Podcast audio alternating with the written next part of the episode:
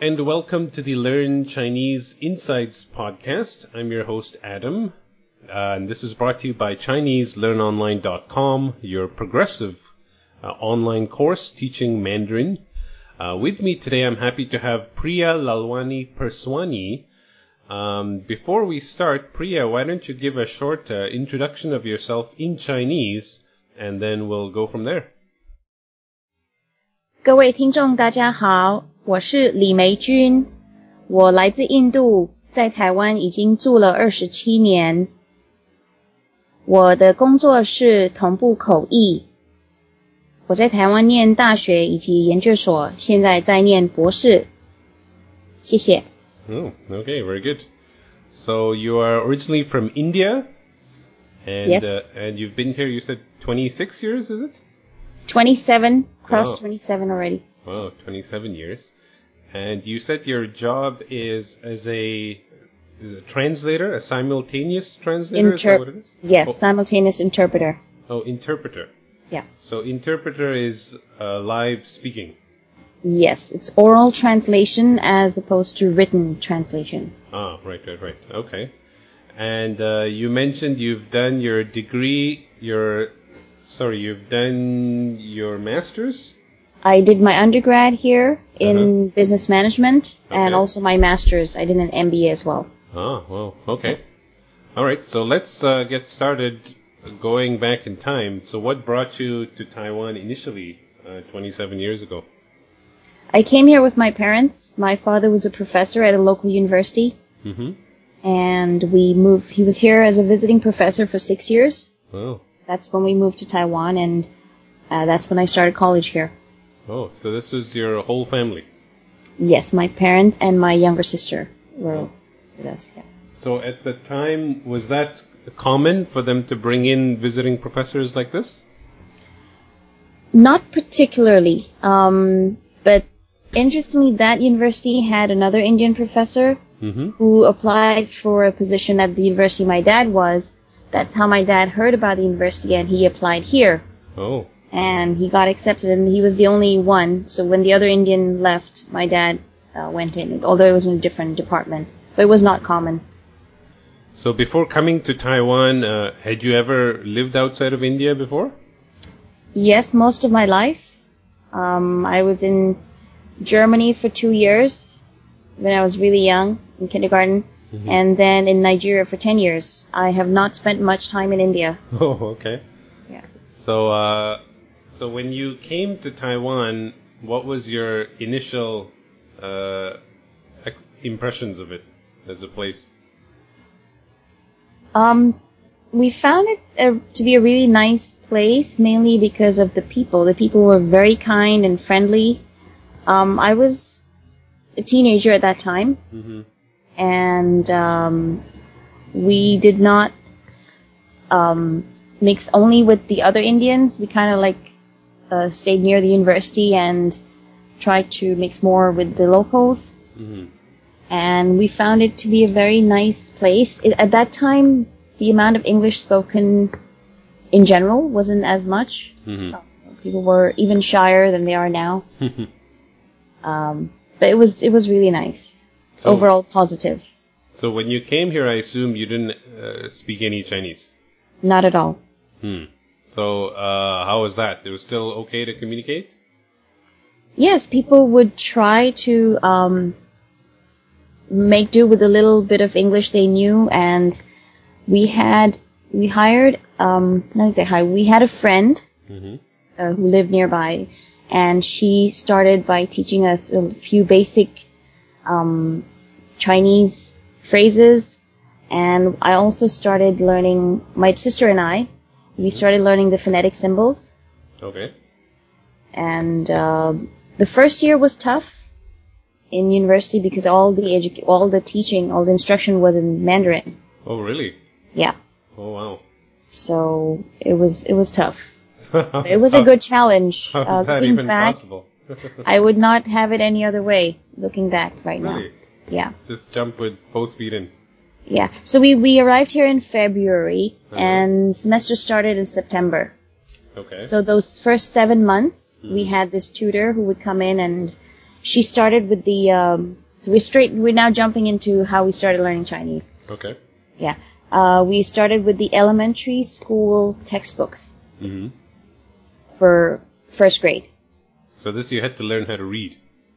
Yeah, we would read characters. We also studied the phonetic symbols. Mm-hmm. Plus, we would uh, also do some phrases like and numbers, things that we need for daily living.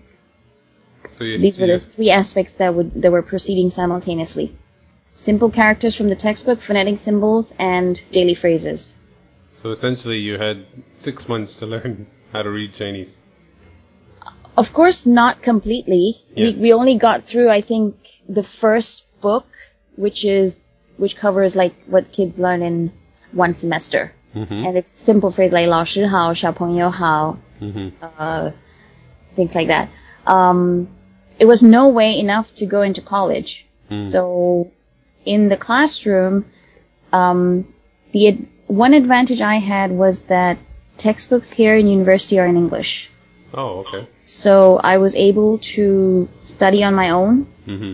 and ask the teachers if I had questions. Mm-hmm.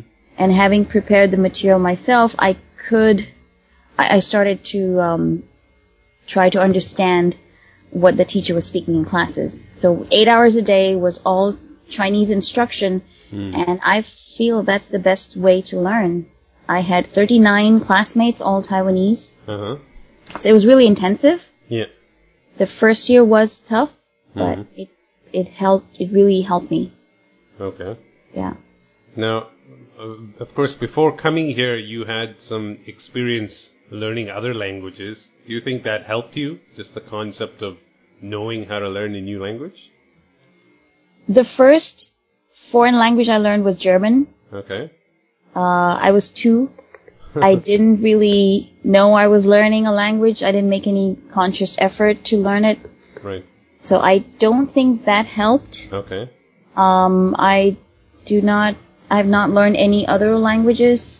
Oh, okay. Well, um, no, that's not right. So I lived in Nigeria. The, the official language there is English. Okay. We did not have to learn the local languages. Hmm. but we did do pidgin English. And uh, Nigeria being surrounded by French speaking countries, we did have a bit of French Mhm. in high school. Okay. Yeah, but it never actually learned a language to um, to, to, to live with it, to or to survive with it. Right. Um, I think no. So not learning other languages that helped me, but I feel um, Hindi, Mm-hmm. knowing Indian languages, I feel is what helped. How so?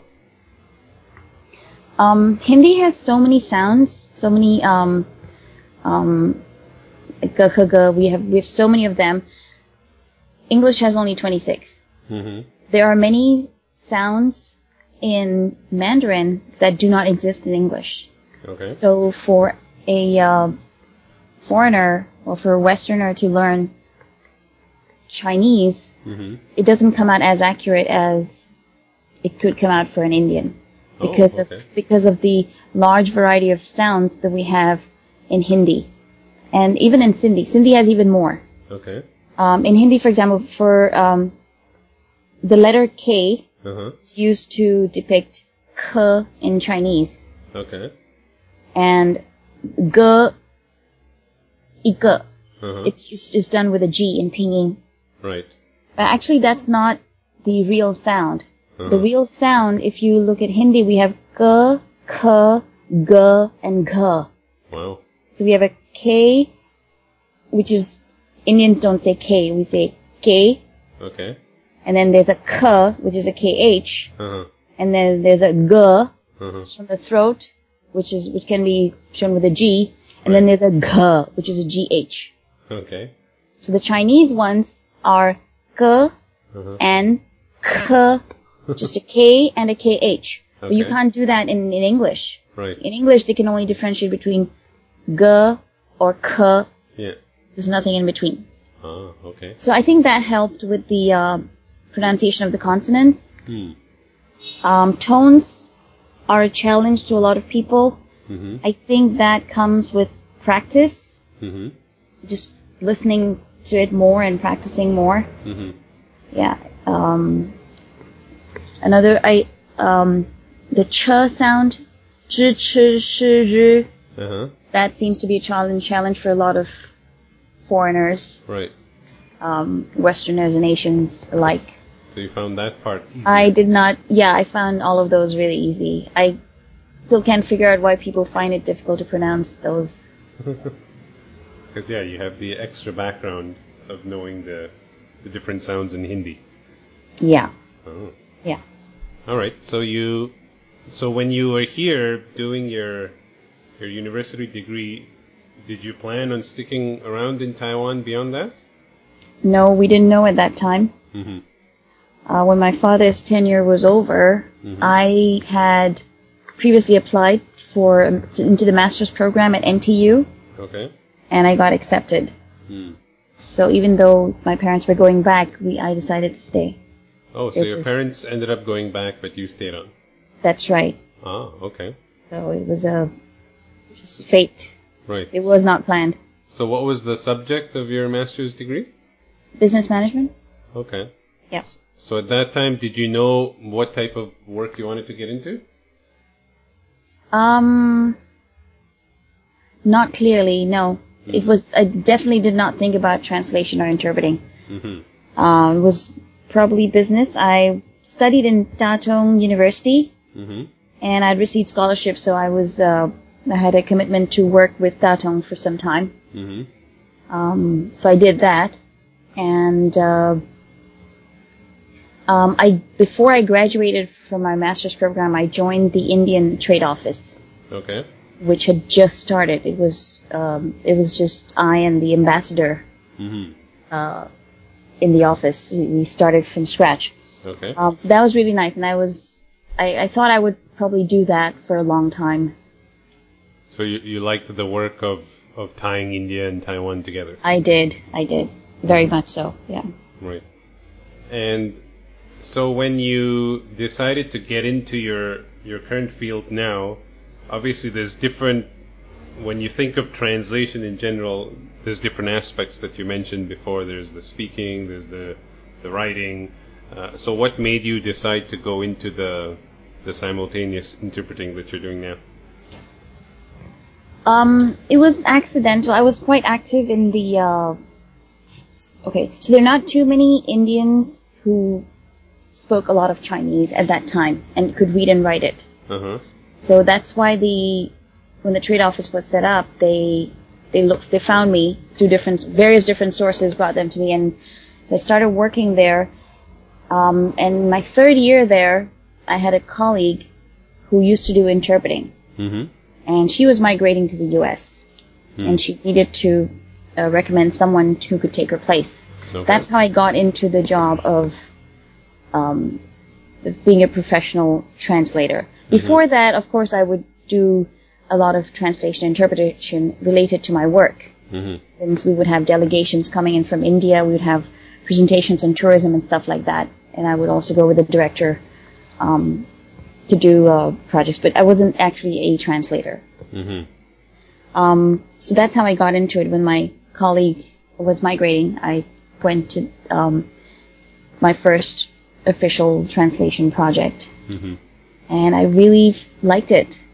Um, interpreting was it was really it was very interesting. Mm-hmm. Um, if you prepare a little bit in advance and you just go there, do your job, and you're done with it. You don't have to take any work home Mm.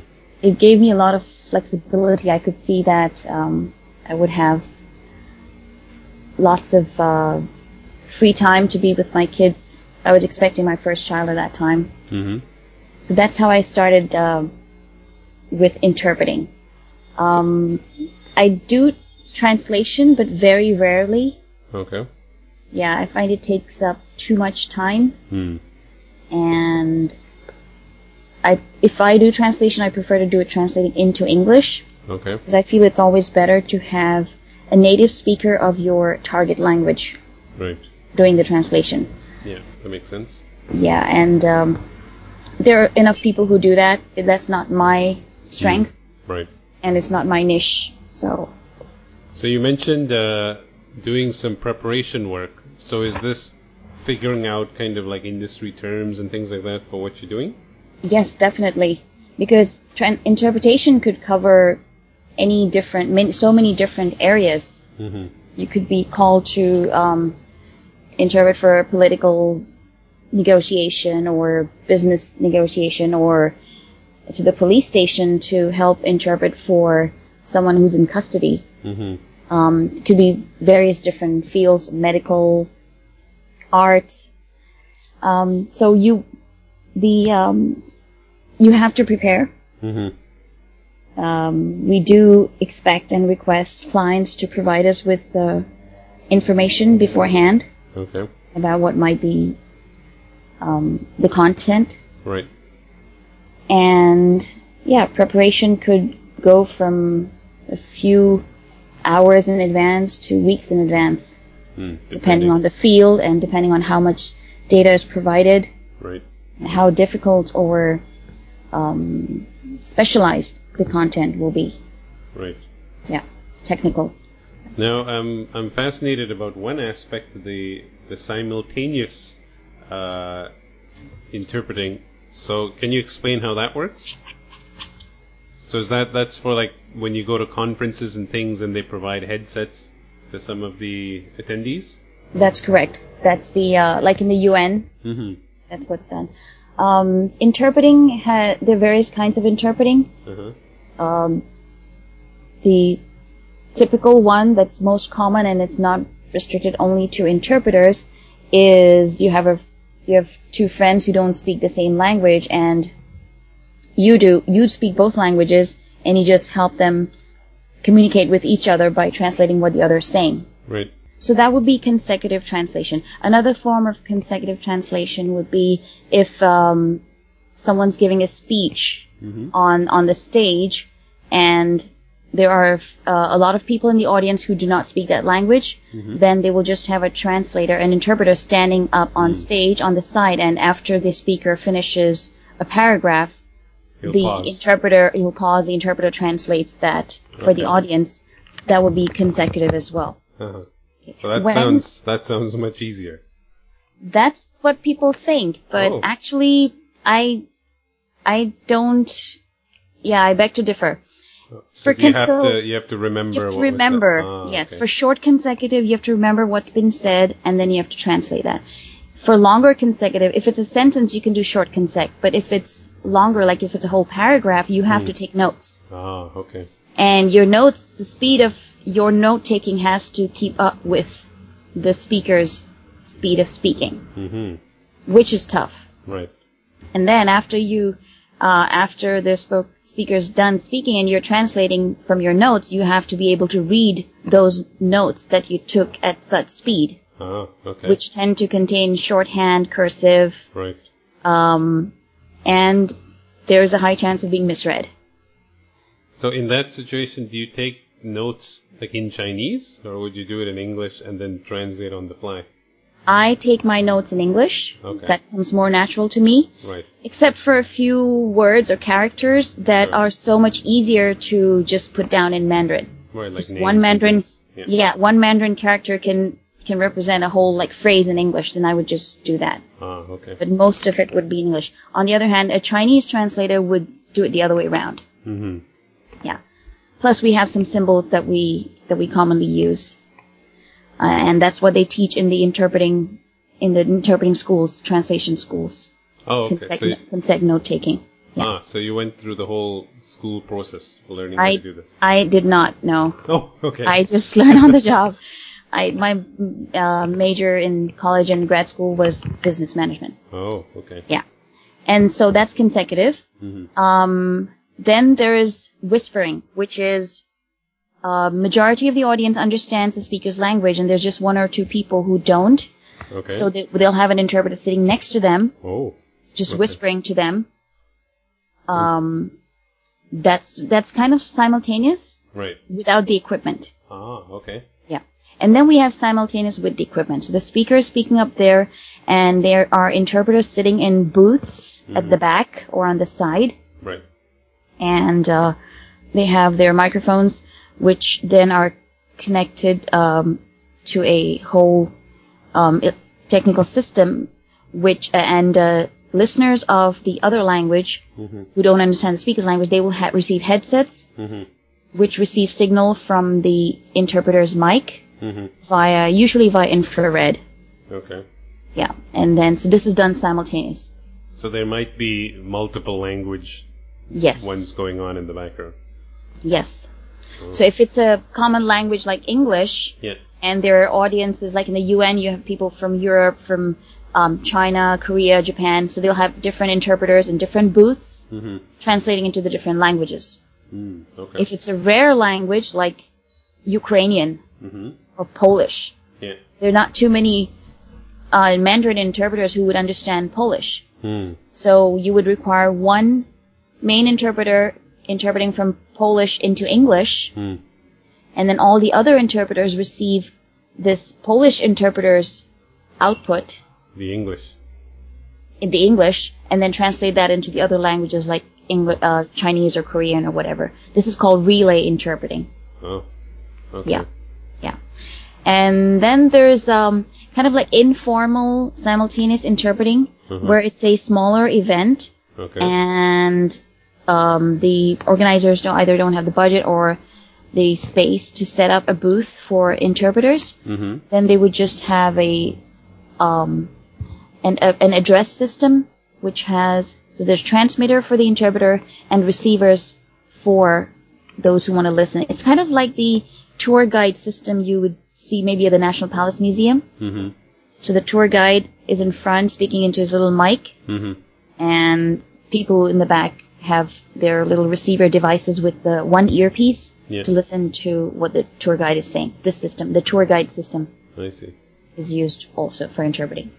So in a case of, uh, so when you're translating from Mandarin to English, a lot of times the word order and things of sentences is different, and you have to, you know, put the words reformulate into a proper sentence, right, into Yes. English. Yes. So you have to kind of think ahead. Is that how it works? Like, what is this person saying? And oh, okay, this is what he's talking about. Because Yeah. in English, you might say the other word first. The word at Yeah. the end, you might say that first. yeah. We don't translate each word as it comes out. Yeah. We translate each sentence Okay. or at least a phrase, Yeah. um, one contextual uh, proposition All right. Okay. translated at a time. And uh, with practice, you know what to expect. right. Um, this is also the reason why we need material for preparation ahead of time, Uh, especially uh, presenters' slideshows, so we kind of have an idea of what Ah, okay, okay. what they're going to be talking about. If we have the vocabulary ready, ready, Yeah. then it's easier to um, just reformulate the word order in our minds Okay. so that it comes out more Yeah. sensibly in the target language. Right. It doesn't take as much effort as if as if we would have to think of words or look up words at that time. That would take much longer, and we would miss uh, fresh speech coming out. Okay, got it. Yeah. All right. It's very fascinating. Um, if you don't mind, I would like uh, some thoughts of yours on uh, the education system here. Um, so, in in your case, I guess you have nothing to compare it to, right? Going to university here versus going to university anywhere else. Yeah, I've not gone to university anywhere else. Okay. And then uh, you mentioned you have kids now. Now they're going through the education system. Are they going through the local system or like an international system? International system. Oh, okay. And Yeah. you're you're happy with how everything's progressing there? Currently, yes. In hindsight, I would have liked to um, put them through local school at the elementary level, Okay. perhaps till third grade, Mm-hmm. So that they can have a good foundation in Chinese, Ah, okay. and then um, switch them over to the international system. So right now, Um, they've the, program they've been going through has been in English from the beginning.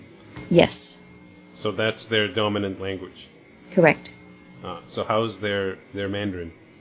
The Mandarin is good. They went to uh, Mandarin kindergartens, and they both take. Uh, they had Mandarin as a subject in school. Mm-hmm. both of them. Um, and they have so there's there's these uh, standardized tests Mm-hmm. for different languages, and there's one for Mandarin, the AP. It's an American College Board exam in Mandarin. Okay. So um, my daughter has passed that with the highest grade, so that's okay, I guess. Mm-hmm. Um, there are other foreign students who pass this, but are not necessarily able to speak Mandarin, which is a pity. Okay. Um, my kids speak Mandarin because they have lots of local friends and uh, they're more open to, they're not shy about speaking in Chinese Okay. like some other foreigners. Hmm. But I would have uh, liked them maybe to be a bit stronger in character recognition, character writing. Right. But then, on the other hand, a lot of the local kids aren't able to do much of that anymore because everything is on the computer these days. Right. It's all So typing. kids don't, yeah, kids don't write as much. That I've, I, I taught my both my kids to um, type Chinese with using pinyin Right. quite early, Okay. and I think that has helped. So even though they're not able to write the characters, they're able to type them out Mm. with the aid of a computer. Yeah. Now, for someone coming to Taiwan to learn Chinese, uh, would you recommend they spend a lot of time learning how to write when, like you said, uh, a lot of the communication these days doesn't require written? Do you still think that's an important aspect? It depends what you're learning Chinese for. If it's uh, just as a tool to do other studies or other business, then no, you don't need to learn to write Chinese. Okay. Yeah, especially with the popularity of simplified Chinese around the world. Mm-hmm. Um, traditional Chinese is beautiful. Yeah. It's great if you know it, but I don't think it's a necessity. Hmm. Okay. Yeah.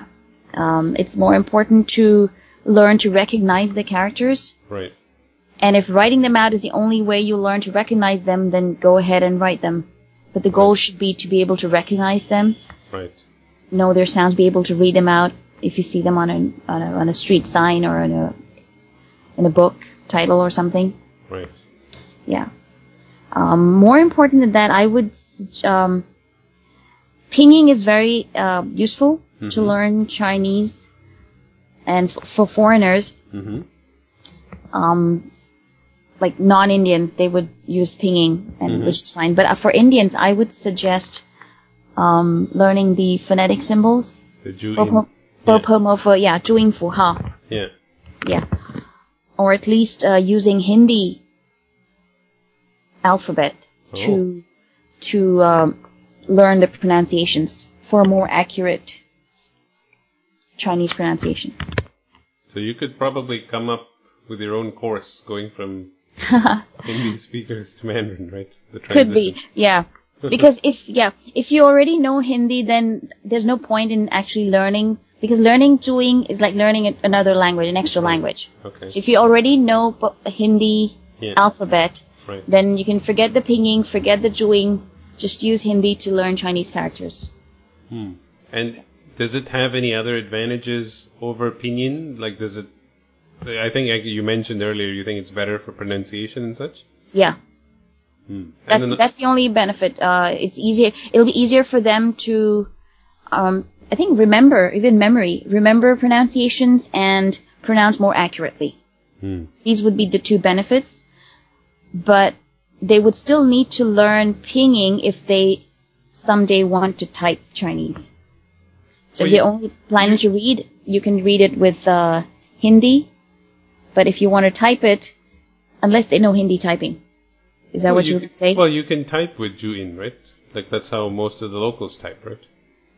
you could type with zhuyin, but then that's learning another keyboard. If you already know English Oh, okay, okay. Yeah, typing, okay. Right, got it.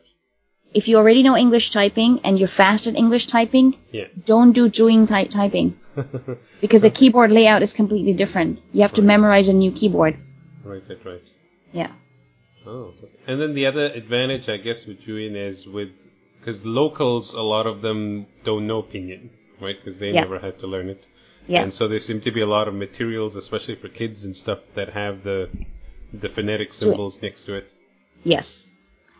Material from Taiwan. Right. But yeah, these so. days we're getting a lot of material from Hong Kong, Singapore, that's in traditional characters with pinyin and zhuyin. So they, so uh, native Singapore, Hong Kong, they use pinyin to learn. Is that I how think- it is? Yeah, I think zhuyin is only, is a very Taiwanese thing. Hmm. Yeah. Yeah, I found here like uh, when early on when I was learning Chinese, if there was a word and I wanted to communicate and I tried to show someone a local person the pinyin, they would have no idea. In fact, Yeah. they're fascinated how you can read that and turn Yeah. that into Chinese.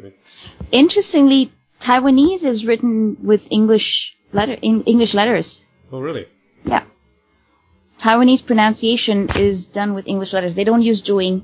They have either the characters Yeah. or um, the words are spelled out in English letters. So you're saying if you go to a, a, a class where they're teaching Taiwanese to locals, they'll be using English letters in there? Yes. Oh, that's I went to one. Uh-huh. I was trying to learn Taiwanese about like six, seven months ago. Uh-huh. Yeah. I went to one class. I got the material Uh-huh. and I was hoping I'd, um, I, I just, um, I know some Taiwanese Uh-huh. and since I had the book and it was all in English, I felt I could just practice at home Mm-hmm. if I get around to doing it. Okay. All right. And Yeah. so, uh, long term for your kids, do you know if they plan to stick around here, or do they have any plans to go? My daughter is eager to go elsewhere. Oh, really? Yeah, she'll be graduating next year, so she's looking at college and other places. Oh, okay. All right. Well, thank you so much for spending the time with us and sharing your insights. And uh, yeah, I'll I'll pass on any feedback or comments that people have to you. Thank you very much. It's my pleasure. Okay. Thanks, Priya. Bye. Bye bye.